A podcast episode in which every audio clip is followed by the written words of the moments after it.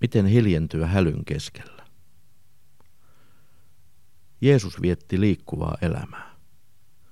Kun tieto hänen ihmeellisistä teoistaan ja puheistaan kiiri paikkakunnalta toiselle, ihmiset tungeksivat hänen ympärillään.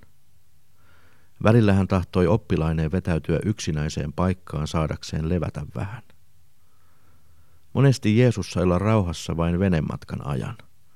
Ihmiset odottivat häntä jo vastarannalla. Evankeliumin vähäisistä tuokiokuvista voi päätellä myös, että toisinaan Jeesus vetäytyi hiljaisuuteen ja yksinäisyyteen pitemmäksikin aikaa.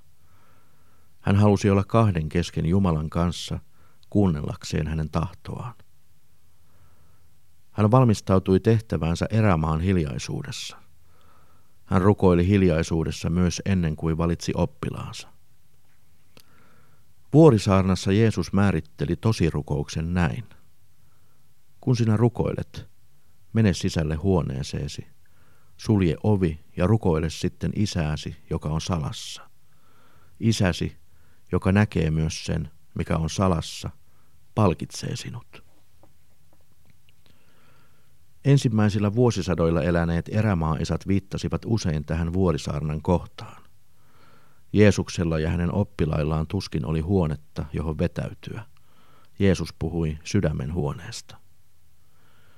Egyptin erämaassa vaikuttanut Isä Iisak neuvoi, että rukoilemme sisimpämme huoneessa aina, kun rukoillessamme varjelemme sydäntämme mielenkuohuilta ja ajatustemme ja huoltemme levottomuudelta.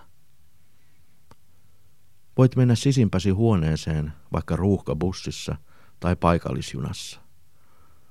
Sulje ulkopuolellesi ympäristö, toiset ihmiset, tekemättömät työsi, suunnitelmasi ja huolesi, koko sisäisten äänten tulva. Näin teet tilaa sisäiselle hiljaisuudelle. Isä Iisak opastaa. Rukoilemme ovi suljettuna, kun avaamatta suutamme täydessä hiljaisuudessa suuntaamme pyyntömme hänelle, joka ei kiinnitä mitään huomiota sanoihin, vaan katsoo kiinteästi sydämiimme. Siellä sisimpäsi huoneessa sinua odottaa hän, joka tietää, mitä tarvitset ennen kuin osaat pyytääkään. Siellä on lepopaikka, jota etsit.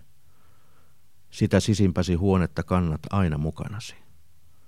Avain sinne on se sana, jolla kutsut häntä, joka kuuntelee sinua hiljaisuudessa. Yksikin sana tai pelkkä huokaus riittää.